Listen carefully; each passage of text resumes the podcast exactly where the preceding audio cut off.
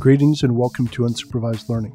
I'm Daniel Miessler, and this show provides content curation as a service with a focus on the intersection of security, technology, and humans. I spend between 5 and 20 hours a week consuming books, articles, and podcasts, and each episode is either a curated summary of what I've discovered in the past week or a standalone essay that hopefully gives you something to think about. All right, welcome to episode 184. This is Daniel Miessler. I am going to be kicking off the beginning of podcasts a little bit differently. I'm going to start with notes, which I normally have about three quarters of the way through. But I think talking about the stuff that's variable and a little bit personal is better to put in the beginning. So for this week, I've been thinking about doing something called product discovery as a service, which came to me as I've been listening to a bunch of podcasts. So as I listen to like Joe Rogan or Sam Harris or Tim Ferriss or whoever, if they have, I guess Sam Harris doesn't have actual ads in their podcast, but anyone who does have them, right, I, I find I always like them. And it reminds me a lot of logging into Facebook, which I never really do. But if I were to log into Facebook, I would usually see an ad or multiple ads for stuff and I end up buying a lot of that stuff. I really like the ads.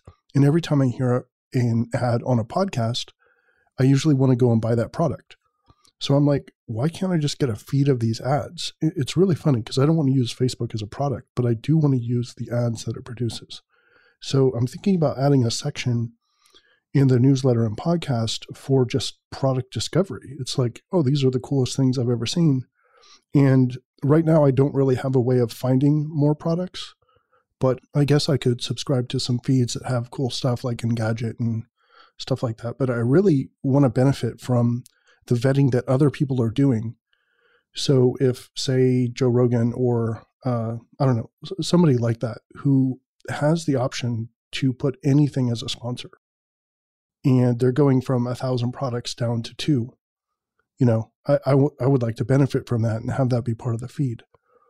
I'm not sure if I could make any money from that. I don't really want to conflict with the subscriber model. And I also don't want to be beholden to anyone that I mention in, in, the list. And I also don't want to do the management of like, are you on the list? Are you not on the list? So I want it to be like super frictionless, just kind of very casual. So um, if you have any ideas on that, I would appreciate it. Also, just finished the Mistborn book finally. It was somewhat underwhelming. I, I would say it was probably like a B minus. I'm currently reading Fall by Neal Stephenson, and it's really, really getting interesting. I feel like if I were to write fiction, it'd be a lot like this. I wrote a new tutorial on Amass. It's actually AMAS, not AMAS. But um, yeah, you can find it on the site under study slash Amass. And uh, I need to get more into doing videos on YouTube, um, more specifically screencasts on YouTube. I think people just prefer watching things to reading them or listening to them. So if you don't see me doing more of this in the next few months, please uh, give me a friendly prod in that direction. All right, so uh, security news. I created a new tutorial on OWASP Amass, as I talked about, and I also just joined the team as a contributor as well. Chinese hacking groups have been embedded deep inside multiple major US tech firms for many years, including Fujitsu, Tata, NTT, Dimension Data, and HPE. First thing I thought of, and the first thing you should be thinking is, where else are they now? Which we haven't yet discovered, right? Amazon is giving, getting heavier into the SIEM space, kind of. Um, it's kind of like SIEM only for AWS products with their new Amazon Security Hub offering. It basically takes in events from tons of different AWS things, and then it surfaces to you, you know, with all the machine learnings or whatever. Um, it surfaces to you the stuff that you should be looking at. Uh, I wonder if they're ever going to move into non AWS things for this. They also launched a new service that lets you monitor your AWS VPC traffic, and a bunch of actual SIEM companies have jumped on board and said, "Yeah, we're compatible with this." Uh, the Pentagon has a laser that identifies individuals by monitoring their heartbeat, and this is from 200 meters away. A group made an extraordinary deepfake of Tom Cruise walking and talking, and it was made even better because it was placed on the body of a top tier Tom Cruise impressionist. So what's also remarkable is how cheap and little time it took to make the deepfake. I think it was like just a number of hours. And it was on like a high-end PC. It wasn't like some, you know, giant cray stored it in your closet type computer. It was just a kind of the um, like a top end like Alien Vault. I think it's called Pujo, Puget or whatever is the name of the computer. But it's just like a crazy Nvidia card and lots of RAM. It's like nothing nothing unbelievable. I, I want to say like probably 10 grand or 15 grand for the computer. But you can actually rent them out. That was cool. Um, NSA got hacked, but isn't it always hacked? I don't understand how they tell when one hack ends and the next one begins. I mean, this used to be the joke like back in the late 90s or whatever that like everyone hacks NASA. Maybe that stopped being funny. I don't, I don't know when, but it, maybe it did. People are getting concerned that the number of U.S. defense contractors is shrinking to the point that there's not enough competition. Well, add me to the list of people who are concerned about that. Alphabet Chronicle is joining Google Cloud. Yeah, and I've got a friend who just joined Chronicle and I think was excited about how independent it was. Now it's part of Google. I don't think that's too much of an issue, but probably a little strange. Happened the same week he got there. Advisories, Tripwire's patch priority index. I was really looking for something like this. It's basically, I want something that rates all the different vulnerabilities for like Patch Tuesday. And then just like does analysis of what you should look at first. Uh, um, Anyway, there's some cool companies that do vulnerability analysis. And I think this would be the type of thing that they should put out, although it might be their main product. So maybe they don't want to put that out for free. And ABB had some issues with their HMI systems. Companies, NowSecure, raised $15 million to automate mobile security and privacy testing. I did some interaction with them back in the day when I was doing mobile testing. Um, they were promising back then. It was kind of cumbersome and kludgy, and but they had good results pretty quickly in kind of a you know, repeatable sort of way. So I imagine that's only gotten better. Technology news Mesos isn't new, but it's probably one of the coolest infrastructure technology projects out there. It abstracts compute resources away from machines. So you could basically write code against faceless compute. Check it out if you're not familiar. Mophie just put out a new three in one power station hub that does USB C, USB A, and also, is also a Qi. Is it key? don't know how to pronounce it, QI wireless charger. Looks great, but I'm an Anker guy, so I'll probably wait for that. that. This is an example of like a product I would put in that feed. Like looks pretty cool. Although I'm not sure this would make the cut. It's not quite. It's like a B instead of an A. Uh, researchers built an AI that can simulate the universe, including how dark matter works, but they're not sure how it does it so well. That's what's cool about machine learning is it just kind of figures stuff out. Harvard built a tiny little solar powered flight machine, which is lighter than a paperclip and can also fly on just solar power. Twitch is looking into subscriber only streams. I think they are already doing a beta of that. DisplayPort 2.0 will support two 8K displays or one 16K display. Human news. A physician came up with a score that predicts death within 10 years for people over 54 years old based on how many ailments they have. And they actually released the tool, which I took a look at. It was pretty cool. Really just assigns a number to the ailments and then just adds up the number at the end if you fall within a range. I'm sure they did science to be part of that, but it seemed rather crude. But maybe you don't need much more than that. It's like, well, you have 13 of these 20 really bad things. You're going to die within 10 years. Uh, mindfulness keeps being shown as a fix for procrastination. I really should have written a better sentence there. But um, yeah, this is something Harari said on stage uh, when he was here in San Francisco. He said, "There's no way I could have written all these books without uh, the meditation practice that I have." But I think he write he, he meditates like a crazy amount, and lots of other people write books without being meditators. So you know, I definitely believe him that it helps him, but you know, maybe he could have done it without it and he wouldn't know. A program in Kalamazoo, Michigan made community college free and it's now seeing its first results. The outcome appears to be that it massively helped mid and upper income people, but did very little for lower income people. The explanation, which resonates with me based on my reading, like I've read a whole bunch on this, is that finance is only one barrier and it's like an onion of other problems that that stop someone from going to college or getting a good job. And for higher income, the money is actually a pretty major barrier, right? Because they have other stuff sorted out. But for lower income people, having the money is one of the smaller issues because their home life and just like the the core drama of their regular life and the resulting behaviors from that cause more friction than even the tuition cost. So what you end up with is like is kind of a conservative take on things, which is that you have to fix families and culture before you can use money to solve things. And then once you do fix those things, then the money really helps a lot. So I, I thought that was fascinating, you know, see actual numbers on that. And there's a good link in the newsletter. A new MIT AI tool can predict breast cancer up to five years early. And Lyme disease cases continue to rise. Uh, ideas, trends, and analysis regulated corporate data champions. This is an essay I just wrote today, uh, pretty quick, pretty short. Basically, the idea is what if we had the government required that people select a data champion or one gets assigned to them by default? And then corporations are responsible, they have to go get the certification for being a data champion.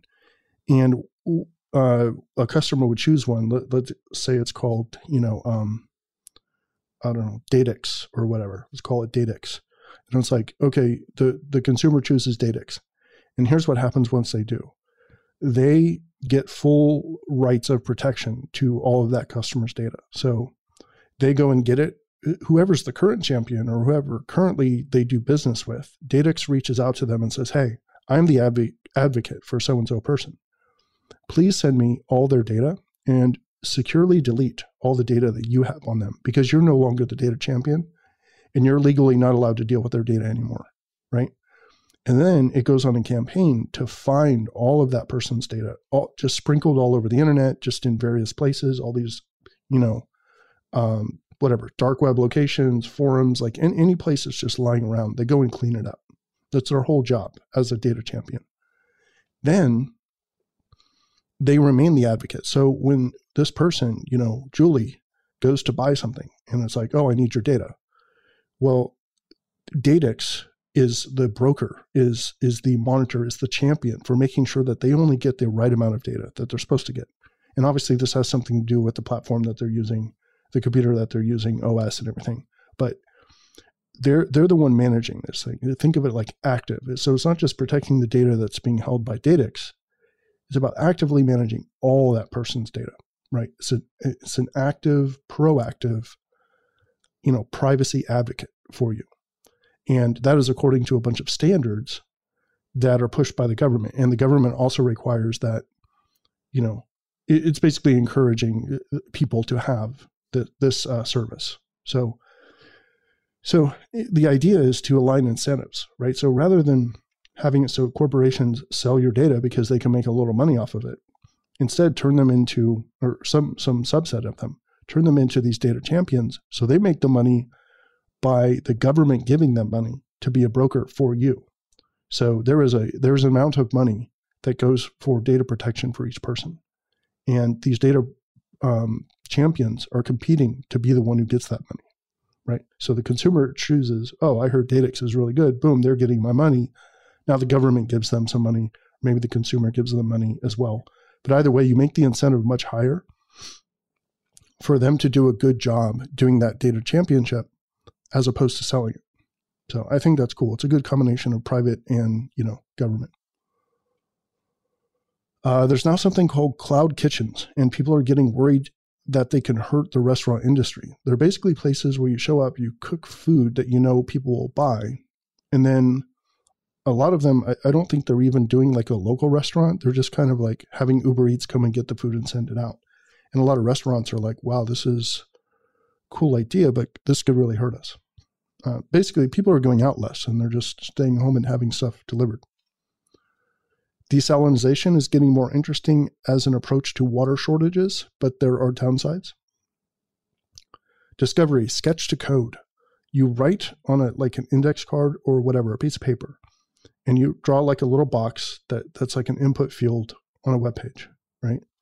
and you have a little down arrow or whatever, and you label it. Well, you do that a whole bunch. You have like a text field, you got some drop down fields or whatever. Take a picture, upload it to this AI site run by Microsoft.